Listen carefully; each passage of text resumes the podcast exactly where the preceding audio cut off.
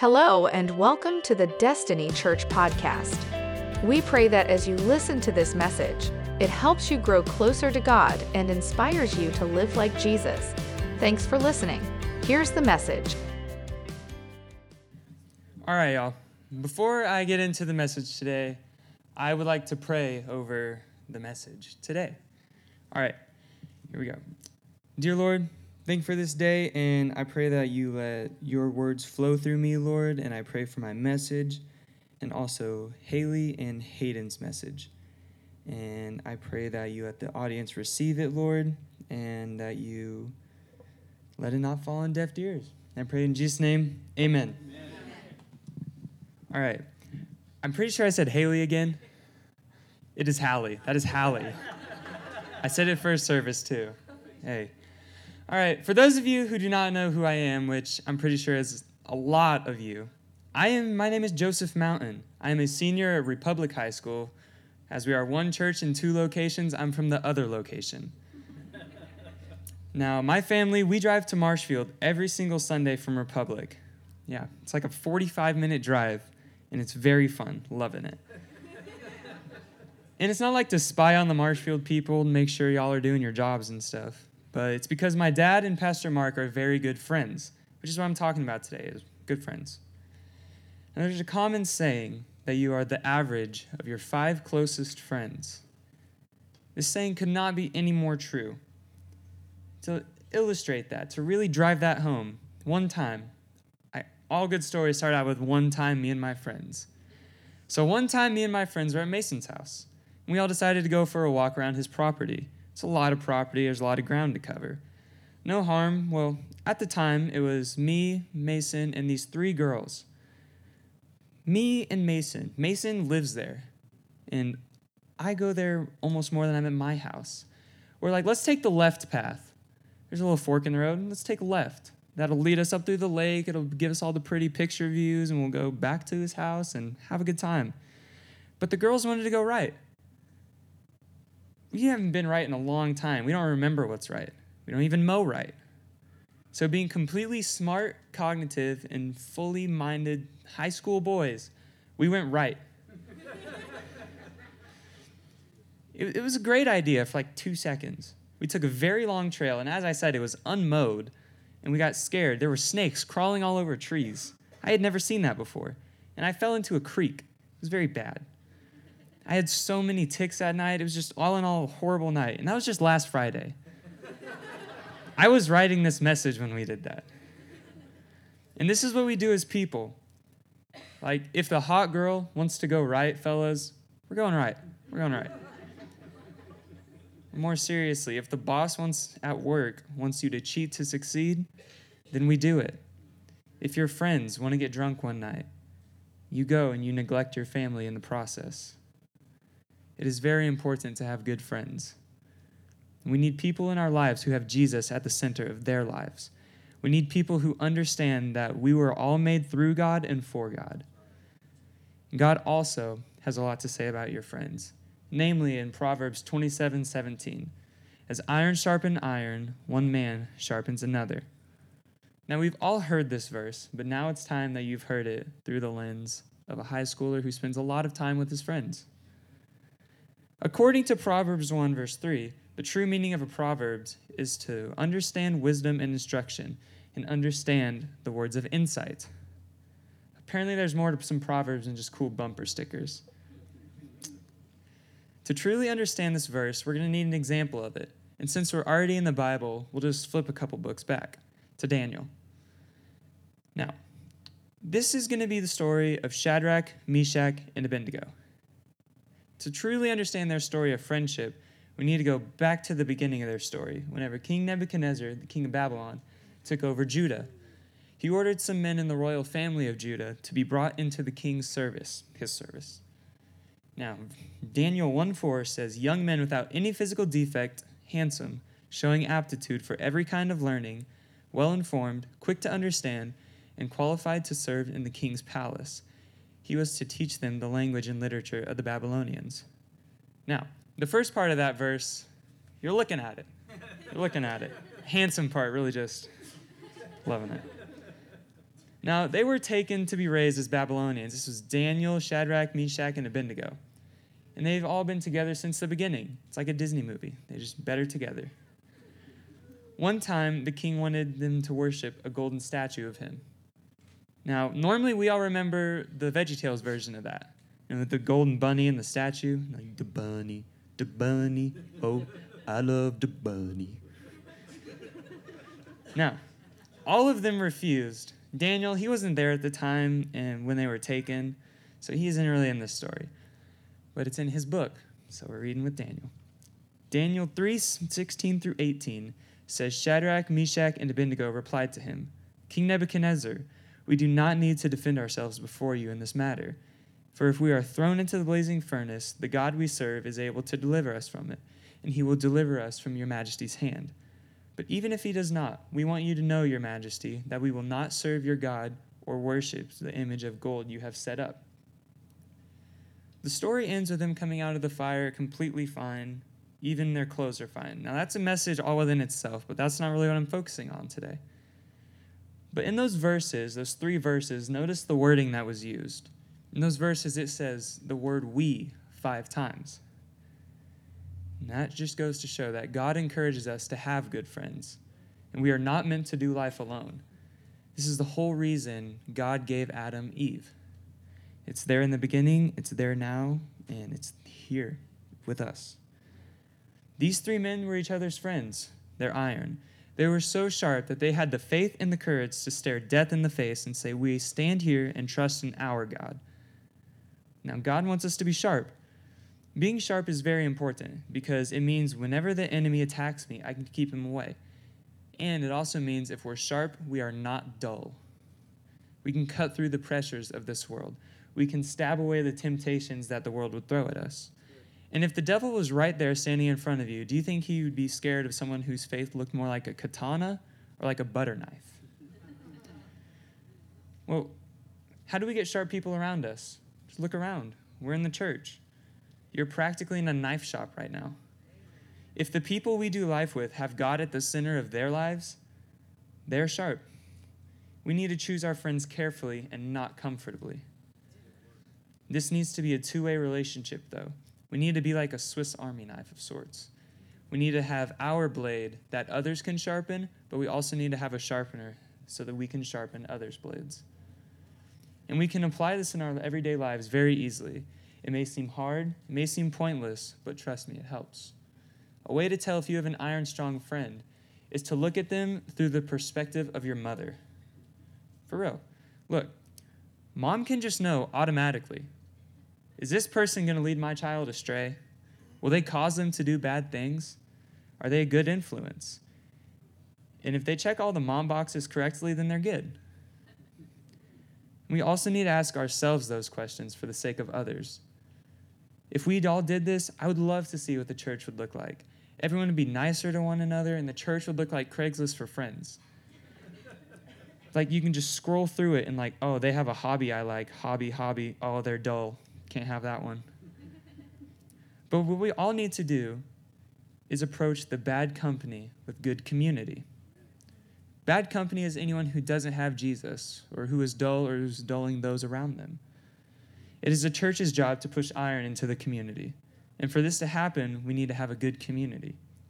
But from what I see and hear, there's a really good community of Jesus in Marshfield. But one thing I've learned from school is to always look to do better unless it's in chemistry. We don't talk about chemistry, it's so bad. But this could be as simple as joining a life group. It's a good way to get sharp people around you and all get sharper together by reading God's Word. Getting involved within the church as well as outside of the church also helps. A good way to think about it is that the church is just one big grindstone. But what happens when you leave the church? If the church is a grindstone sharpening you, whenever you leave it, do you stay sharp or do you dull out? You have to think about it. And I'm just as guilty of this as any of you. We can't help others become sharp if we are dull. An example I love to use is my parents are some of the sharpest people I have ever met. I mean, look what they gave you. it's getting hot. Now, Every fourth Sunday of every month, they go and donate their time, talent, and treasure at a homeless shelter in Springfield. They give them food and they talk about God with these homeless people. They tell them about Jesus and they end up praying with them over everything and anything they could need. And the best part is that it's just not these two doing it. There are multiple people there who are all iron sharp friends. Friends, sorry. And this is a perfect example of good community in bad company.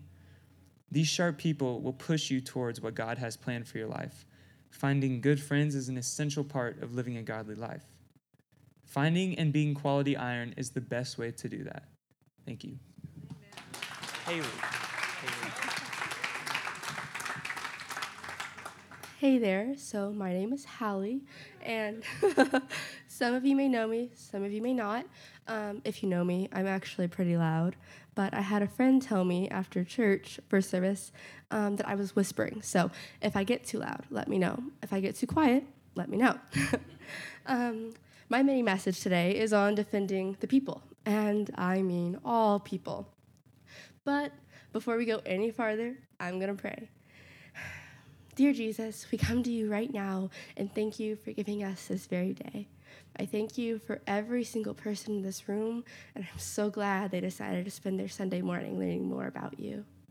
Prepare our hearts, Lord, so that we can fully experience the life you have planned for us. Bless the time we have together today and help us to love you better. We love you, and it's, your most, it's in your most holy and awesome and beautiful name we pray.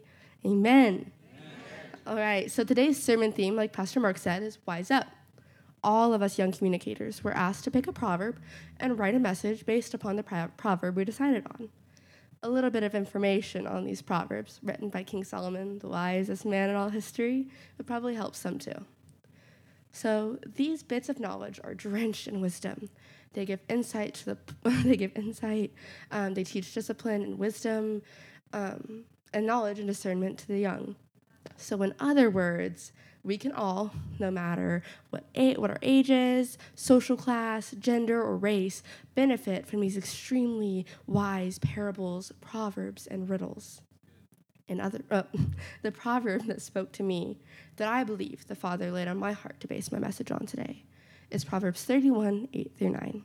It reads Speak up for those who cannot speak for themselves, ensure justice for those being crushed. Yes, Speak up for the poor and helpless and see that they get justice. Now, where were we? Okay, so today, like I said, my message is about defending all people, from the person that you see every day at work to the beggar sitting on the side of the road. If you open to John chapter 8, you'll find a story that most of us are familiar with and in many ways can relate to. A woman has been caught in the act of adultery she is taken to Jesus to be stoned and judged by her accusers, the Pharisees and teachers of religious law. Now let's see. What did Jesus do? Did he shame her, stone her, or even tell her how unworthy of the Father's love she is? No. In fact, he spoke up for her. He defended her and he justified her.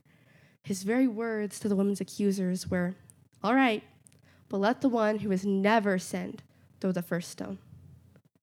And one by one, knowing they were just as sinful, they left. Maybe you can recall a time in your life where someone defended you, or your story is similar to the one in John 8, in that your only defender was Jesus. And could it even be that you feel you've never been defended? That you're still the same kid who got picked on on the playground, just a little older? More grown up. In all of these very possible scenarios, we can find that the similarities are one, Jesus will eternally be our defender, and two, a defender is really nice to have. So, with that said, we can see the heart of the Father is and will always be for his children. Again, we find in Proverbs speak up for those who cannot speak for themselves, ensure justice for those being crushed, Yes, speak up for the poor and helpless and see that they get justice. Considering that's Jesus' heart, shouldn't it be ours as well? This doesn't mean that we should take matters into our own hands and do the job as the Lord's. No, it means that we should be willing and able to defend someone when the time comes and want justice done for, for want justice for the wrongs done to others just as much as the Lord does. Now, with all that in mind, knowing that defending others will make us more like Jesus, why don't we do it more often? Why do we idly sit and watch injustices be done without ever saying a single word? Is it because we're too scared to rock the boat a little? Too worried about making people uncomfortable? Or could it even be that we're too concerned with fitting in that we won't call out the people who are hurting one another? Jesus did it, and we want to be more like Jesus every day, right? Why don't we? And just as I stand on the stage and I tell you that we need to be defending others, defending the defenseless, I know sometimes it's hard and it's awkward. It's uncomfortable to tell your friend, hey, stop talking about that person, or hey, stop making fun of that kid. No, I know it's uncomfortable and weird, but we have to, beloved, because it's not the time for that anymore.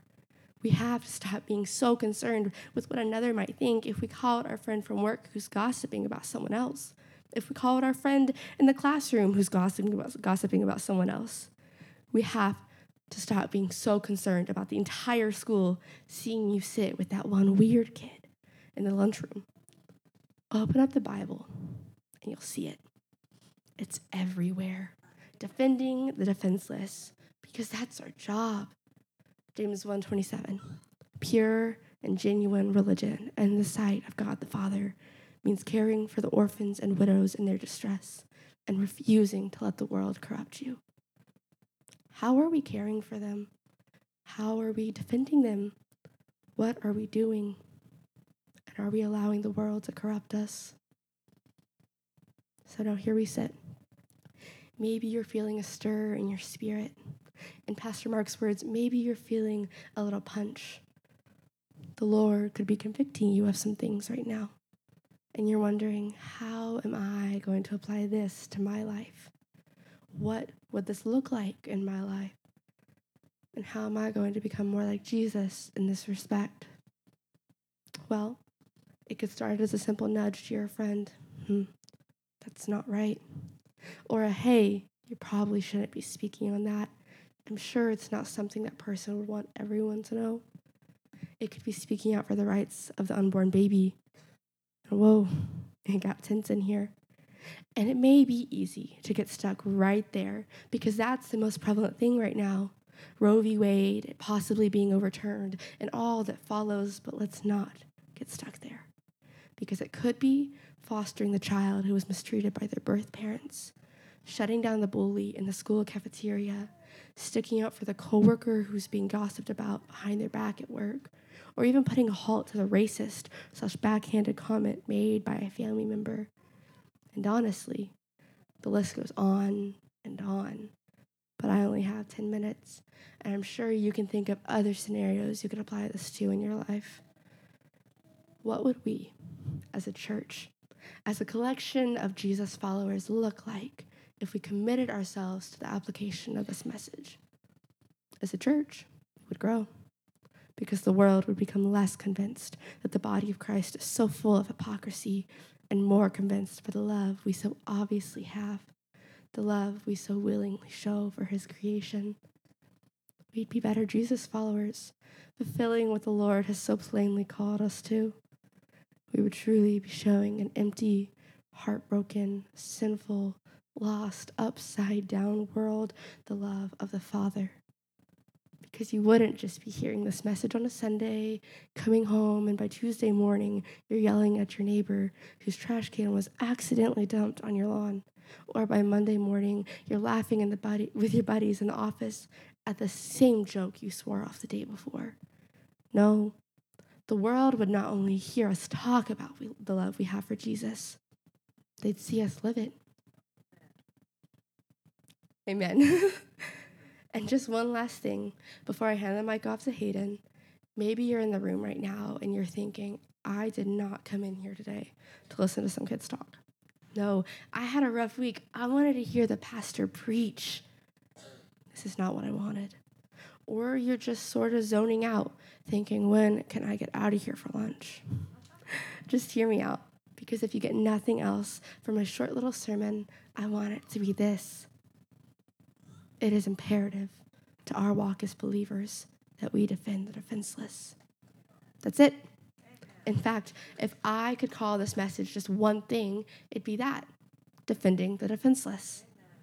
It's so perfect, too, because, you know, we were defenseless against sin. And the only one who could defend us was Jesus. He is the greatest, most perfect example of defending the defenseless. Because while we were defenseless, laying in our own shame and sin, guilt and heartbreak, Jesus atoned for it all. He did everything we could have never done. Thank you for taking the time to hear what the Lord put on my heart to say. And with blessings beyond measure, I'll leave you.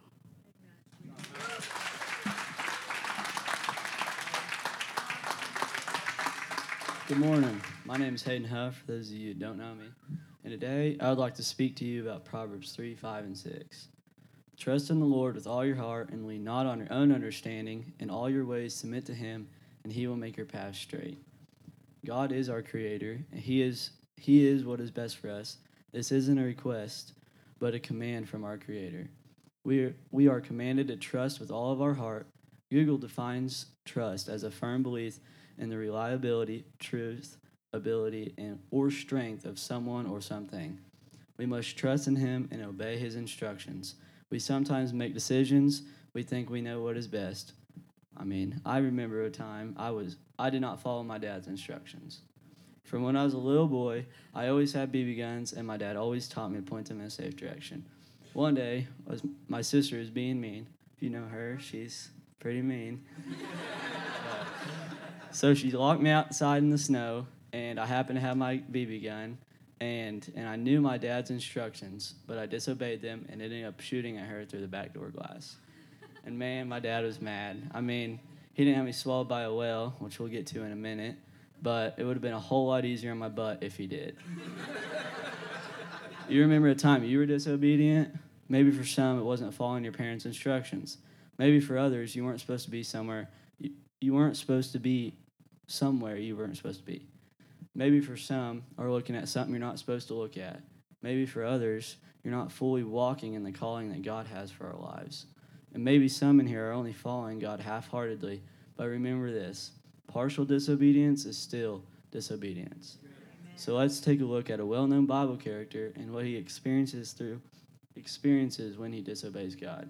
Jonah 1 1 through 3. The Lord gave this message to Jonah, son of Amittai Get up and go to the great city of Nineveh, announce my judgment against it, because I have seen how wicked its people are. But Jonah got up and went in the opposite direction to get away from the Lord. He went down to the port of Joppa, where he found a ship leaving, leaving for Tarshish. He bought a ticket and went on board, hoping to escape from the Lord. God told Jonah to go to Nineveh to preach to the people so they would repent. But Jonah hated the people, so they were because they were sinners. And and Jonah did not think they deserved to be saved. So Jonah ran from God. He knew that God would save them if he preached there because he knew that God would show them mercy. Jonah didn't trust and submit to the plan that God had called him to. He made his own plans and relied on his own ways. Let's take a look at what happened because of Jonah's disobedience. He got on a ship, go far away, but God sent a bad storm. The crew of the ship knew that Jonah had caused the storm because he was running from the Lord. Jonah 1 15 through 16 says, Then they took Jonah and threw him overboard, and the raging sea grew calm. At this, the men greatly feared the Lord, and they offered a sacrifice to the Lord and made vows to him. We all know what happened right ne- next, right? Jonah got his butt beat. No. but let's see what happened. Jonah 1:17. Now the Lord sent a huge fish to swallow Jonah, and Jonah was in the belly of the fish for 3 days and 3 nights. And from inside the fish, Jonah prayed to God and pleaded for his life. God heard Jonah's cry for help, and because Jonah repented, the Lord commanded the fish to vomit Jonah onto dry land. Jonah 3 1 through 2. Then the word of the Lord came to Jonah a second time Go to the great city of Nineveh and proclaim it to the me- proclaim to the message I sent I gave you. This time Jonah obeyed and went. God spared his life and gave Jonah a second chance. Because of this obedience, over 120,000 people repented and were saved and shown mercy. Jonah can teach us a few lessons. Number one, God is going to call us to do some, sc- some scary things and some simple things. We are not to lean on our own understanding, but in all things pursue obedience. Maybe you've run from your Nineveh. Maybe you're running from your Nineveh. God's calling you to stop running and be obedient. We should be obedient to God, whether He is telling us to do something big or something small. The study Bible states it like this It took a miracle of deliverance to get Jonah to do, to do as God commanded. As a prophet, Jonah was obligated to obey God's word, but he had tried to escape his responsibilities. At this time, he pledged to fulfill his vows. Jonah's story began with a tragedy, but it would have been a, a greater tragedy if God had allowed him to keep running. When you know God wants you to do something, don't run. God may not stop you as he did Jonah. Jonah had ran far had run away from God but was given a second chance to participate in God's work. You may feel you are though disqualified from serving God because of your past mistakes. But God serving but serving God is not an earned position. No one qualifies for God's service, but God still asks us to take care of take us to carry out his work. You may still have another chance. Today, I am your Jonah. I am here to tell you that you are worthy to be saved.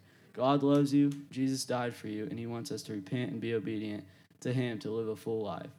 Jonah was given a second chance because of God's love and mercy. So stop relying on your own understanding and submit to your own ways to God. Yeah. Proverbs 3 5 through 6. Trust in the Lord with all your heart and lean not on your own understanding. In all your ways, submit to him, and he will make your path straight. Thank you. Come on, can we give it up for our young communicators? Thank you for listening to today's message. If you'd like to learn more about Destiny Church, how to get connected, or give online, visit destinychurch.me. Have a great week.